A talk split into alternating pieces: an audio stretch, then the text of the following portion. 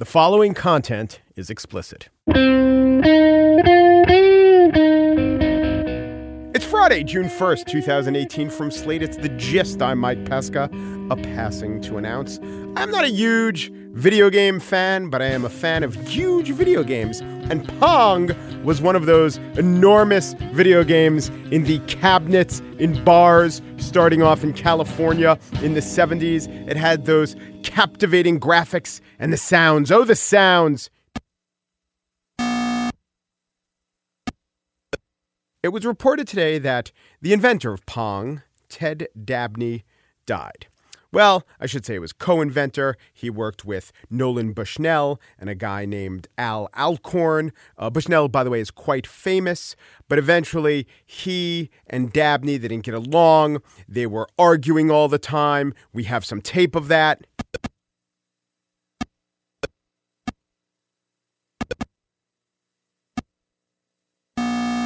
Anyway, Dabney had more success in life, and so did Bushnell. Bushnell pretty much invented Chuck E. Cheese, and Dabney worked with him on Chuck E. Cheese. I'd like to hear an oral history of Chuck E. Cheese. I could not find one. What I did find was an oral history of Pong, and it had a through line which I found interesting. This was from the Computer History Museum, oral history of Samuel F. Ted Dabney, interviewed by Chris Garcia. Dabney. Al Alcorn had designed it and had it working. This is a lot of fun. Boom, boom, boom. You know, that kind of stuff. And he put some sound in, which was really neat. Beep, beep, beep. You know, that kind of stuff. And we were playing in Nolan's office and bang, bang. You know, I said, Nolan, this is fun. Laughs. Garcia. Laughs. Dabney. Al said, this is fun laughs. Garcia laughs. Now I'm laughing. Dabney. So we badgered him and badgered him and badgered him. Oh, well, what are we going to call it? Well, ping pong. No, can't call it ping. That's golf clubs. Can't call it that. So we decided to call it pong. We found out later in England that means poop. Now keep in mind the idea that pong means poop when I direct you to this next part of the conversation. Garcia. Wow. Oh, excellent. Now, Pong at this point had just started to pop out and it explodes right around 72. Dabney, I don't know. Look, I don't keep track of time. I don't keep track of anything. I'm technical. Garcia. So, what was it like when the froth started? When the people started to catch on to Pong? What was it like in the company at that point? Dabney. It stunk. No, Dabney didn't say that last part. Mike laughs. In fact, I can report, thankfully, pong doesn't actually mean poop in England. It doesn't even mean poop to English people when they travel abroad. It means odor, uh, a, a weird or foul odor. Or what it meant to entertainment starved bar denizens and then preteens of the 1970s. Pong meant fun. Laughs. Ted Dabney was 81 years old. On the show today, I spiel about the news that I have put on hold until this news actually happens. But first, a brain researcher who experienced odd, then troubling, and eventually telltale thoughts and perceptions, neuroscientist Know Thyself.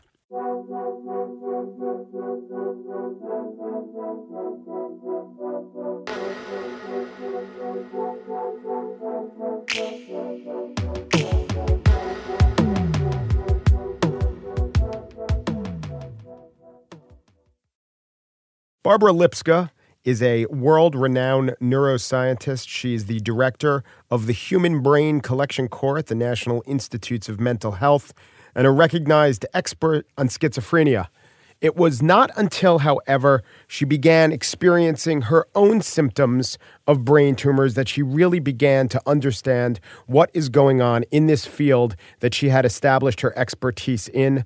The memoir of this is called The Neuroscientist Who Lost Her Mind My Tale of Madness and Recovery. Hello, Barbara Lipska. Hello. Thank you for having me. Absolutely. So let's take our listeners to the first time you began to have symptoms that you recognized as uh, being affected by what you thought might be a brain tumor. Because I know you had cancer before then, if I'm getting that right. But this is the first time it showed right. up. It showed up uh, in the form of what you recognized pretty early to be a brain tumor. Tell us about that. That's right. So, uh, what happened? I thought I am an invincible person. I was a, an athlete, a marathoner, a triathlete. I ate healthy always, all my life. Nothing is going to happen to me. And I studied mental illnesses for my entire professional career, over 40 years now. First in my native Poland and then in the US at the uh, Institute of Mental Health, National Institute of Mental Health. So one day I'm coming out of the pool thinking that something is a little off. I was a little dizzy. I thought maybe I didn't eat enough. I went to my car, I got inside, I drove to NIH, which was about 20 miles, and put my hands on the keyboard. And I tried to turn on my computer, but my right hand disappeared, mm-hmm. vanished. Did it seem as if there was a dark spot in your vision, or your vision was the there was full just no panorama? hand. Yeah, yeah. No hand, cut off at the wrist. Whatever was in the right lower quadrant of my visual field, I was missing. And so you, because of your training and expertise, said what to yourself? Actually, my expertise didn't play any role at this moment. I, it was so terrifying, such a freaky thing that I didn't think really logically. The first thing that appeared in my mind was a tumor, but only because I had breast cancer several years before in 2009. So all this was happening in January of 2015. So we're talking six years before I had breast cancer. And I had melanoma on my skin in 2011, December. So basically 2012, three years before. So I kind of put these things together, but the moment I thought tumor, I expelled that thought from my brain. It was too terrifying, too deadly. I didn't want to deal with it. Next day, it turned out that I do have three brain tumors. Three. One in my visual cortex, responsible for that vision field. And we were sure that it will not end with radiation, it will not end with surgery. I will die if we don't do something very special. And this very special thing was supposed to be immunotherapy. And that that did work, but that led to well the title of the book and your experiences. Yes, because it Yeah. worked almost too well in me. Mm-hmm. It saved your life, but it left you with tumors uh, that you didn't recognize for what they were. Am I right? Yes, so my behavior started changing gradually during immunotherapy. It didn't happen from one day to another, but I was slowly but surely losing emotions. I was losing uh, empathy. I was yelling at my husband. I was yelling at all uh, my beloved family members, including my grandsons. I didn't have emotions. I stopped loving my husband. I stopped loving my grandkids. I didn't know what was happening to me. So, what does that say about the notion that I've often heard that love we could ascribe some positivity to it? But, you know, people will say what it really is is you have a shot of adrenaline or cortisol. It's a chemical reaction, especially at first. Or they'll even talk about, you know, when we see a, a cute baby or a cute kid that triggers something in us, some instinct. You know, people will explain away these emotions as just being chemicals in your brain. You went through a period where literal chemicals in your brain were getting in the way of that love. So maybe it calls into question minimizing what love is as just a series of chemicals. Yes, I think it is. I am a materialist. I am a scientist. I believe that everything who we are, everything about us is in the brain, is physical. So I lost part of the brain that is critical for these emotions, empathy, these uh, what we think higher order feelings. And um, they disappeared. They disappeared because they were squashed by the tumors and swelling in my brain. Did all your family members and people in your life whose feelings you perhaps hurt forgive you uh, eventually or immediately? they uh, they forgave me immediately. They were even not cross when I was doing it. They were an incredibly loving family. My husband, my children, uh, my sister, and her family. They were all around me trying to help me. No one realized that I had these tumors that are causing my strange behaviors, but they knew that I was suffering. They thought that I was very stressed out. Yeah. Did it take longer for you to forgive yourself after you regained your mind and were told I about never you were? forgave you, myself, but, But, it- but why not? I mean, uh, if anyone in the world should, it should be someone with your insight as to the mechanical nature, as you said, of the human mind. Yeah, and I am and I'm spreading this message that no one should feel guilty because he she is ill. It is an illness like any other illness, like an illness of heart, of kidney, of liver. It is just the illness of the brain. So if the brain stops functioning and we stop realizing what is happening around us or with us, within us, we should not be considered guilty for the behaviors that are inappropriate or even hurtful. Mm.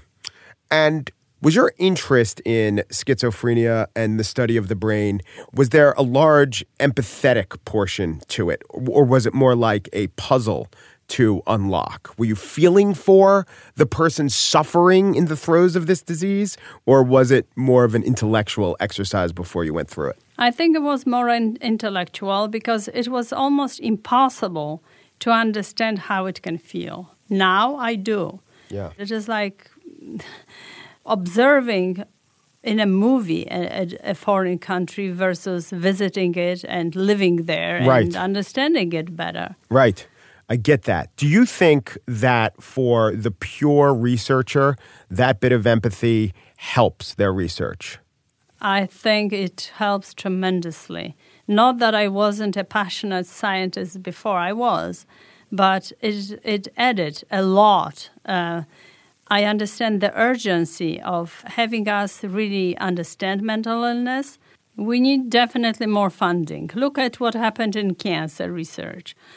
Um, over many years, cancer has been funded and advocated for a lot more than mental illness. They have stronger advocates, they have more funding. It gave rise, after decades and decades of research, to what I benefited from immunotherapy, which is a great breakthrough in cancer. Hopefully, we'll do the same with mental illness, but it involves the brain which is a lot more complicated. It involves behaviors, which are a lot more difficult to examine than the growth or disappearance of a tumor. So I think we have just a lot more difficult um, puzzle to solve in mental illness, but it will be solved, I'm sure. It just requires time and money. Yeah. I do have one last question. I am glad, I'm heartened that your family was supportive throughout all of this, but you did fire the pest control guy for trying to poison you, and he was all he was trying to do is eradicate uh, vermin and pests. Did he ever forgive you? He was not fired. My husband called him and said, No, no, no, just forgive her. so my husband Yeah. saved me. you could get the Orkin man to forgive you, then anything is possible. Barbara Lipska is the author of and the subject of The Neuroscientist Who Lost Her Mind My Tale of Madness and Recovery. Thank you for your time. Thank you so much.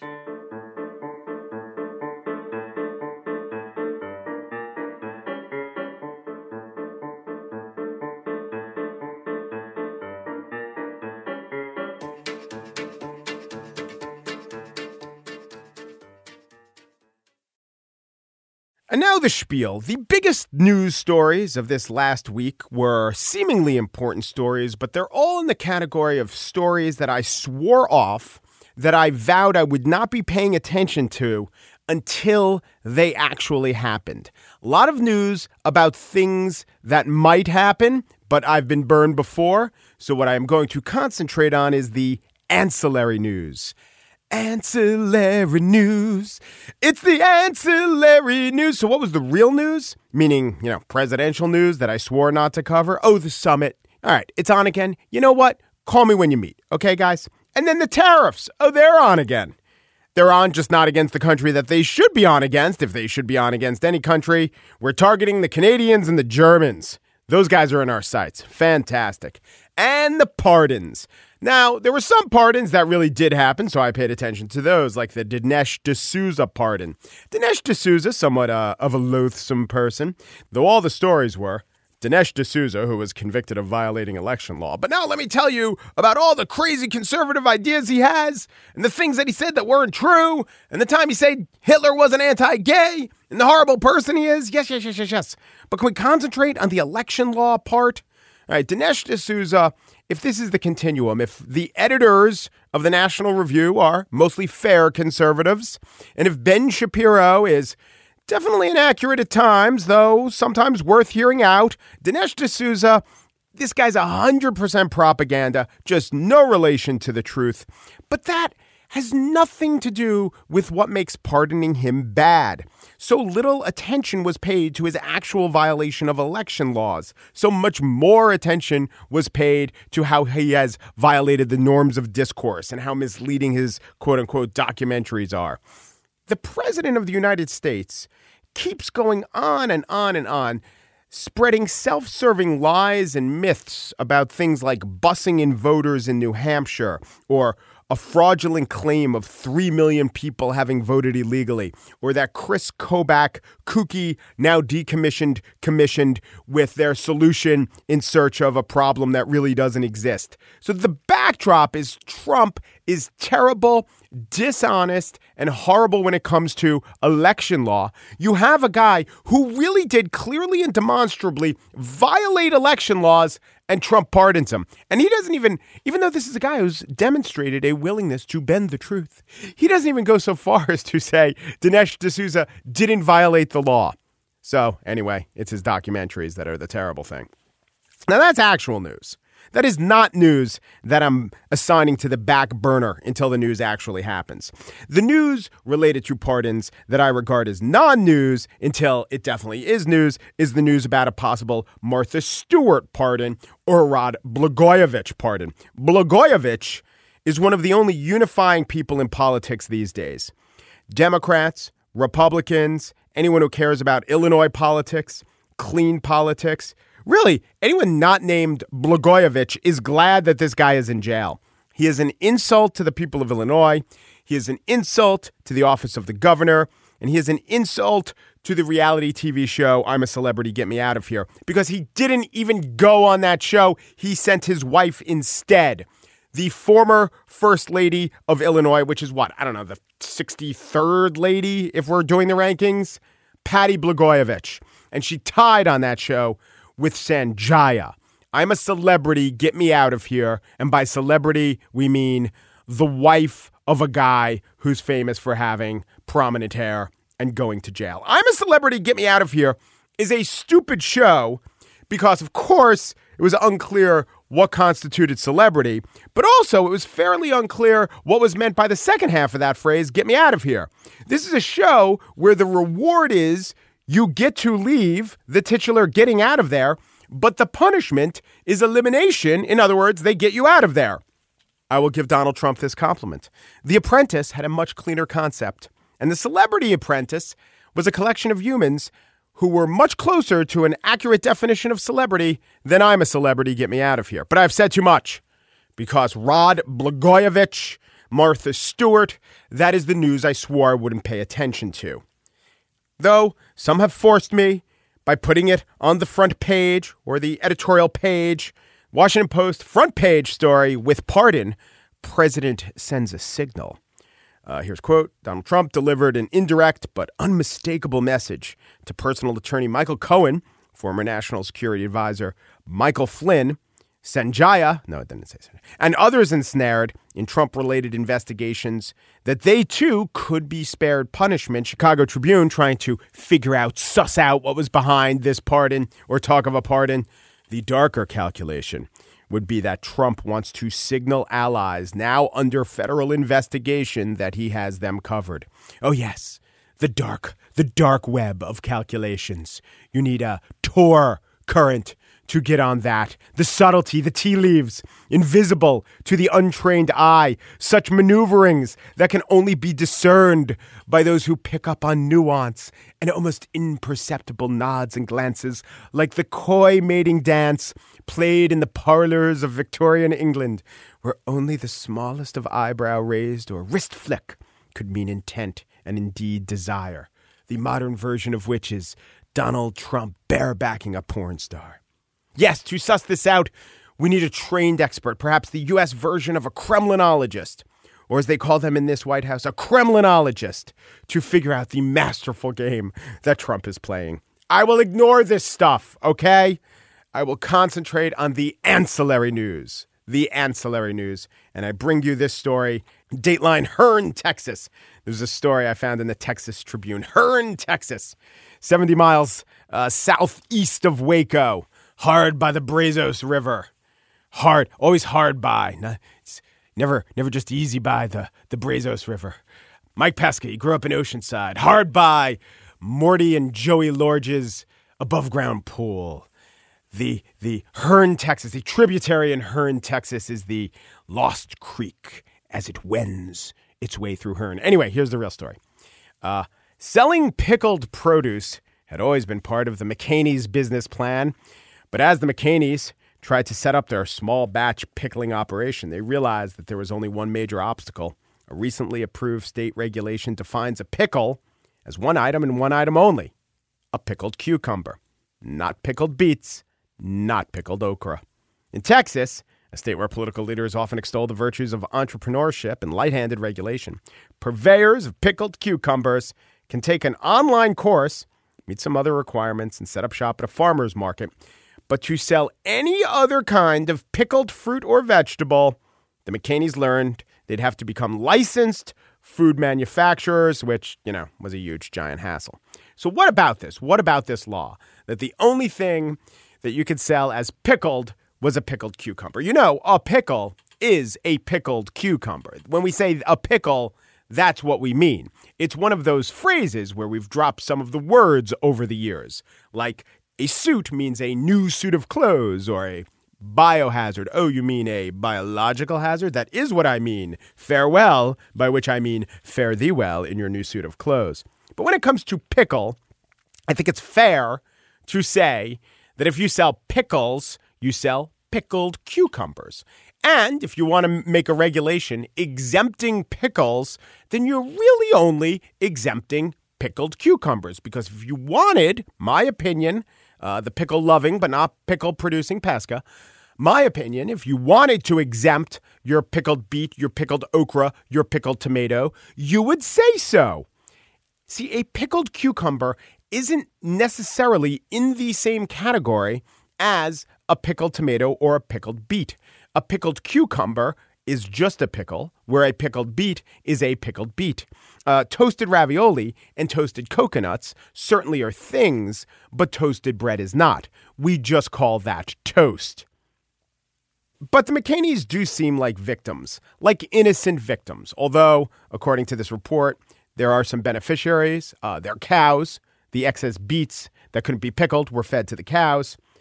And now the McHaneys are looking to sue and possibly take the case to the Supreme Court. Look, it's not the biggest story in the world. It's really not. But you know what I did? I read it, I invested in it, I learned something, I understood something. I didn't have to wonder is this a real something or just distracting blunder that some expert can tell me what the secret meaning is? The meaning is these poor people from Hearne and their goddamn pickles. It might not be the most important news in the world. It might Gist be ancillary news. But you know what? Though ancillary news is ancillary, it's still news.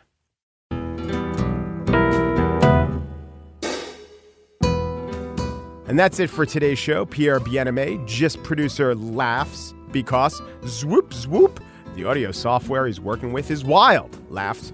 Mary Wilson, just senior producer, understands the whole pickled cucumber bit, but Hearts of Palm. She's been thinking about hearts of palm.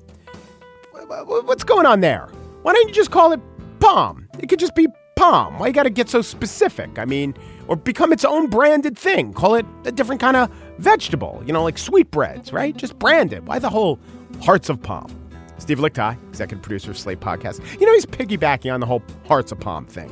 What if we just called it palm and people would know when we serve you palm, we mean the hearts of palm. Like they know when we serve you a watermelon, we mean the inside of a watermelon. Or to go back to a coconut, not the hard outer shell of a coconut. Everyone knows they shouldn't be an idiot and eat the outer part that's inedible. So why can't we just say that with palm?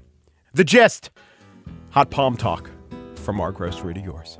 Umperu, depuru, duperu, and thanks for listening.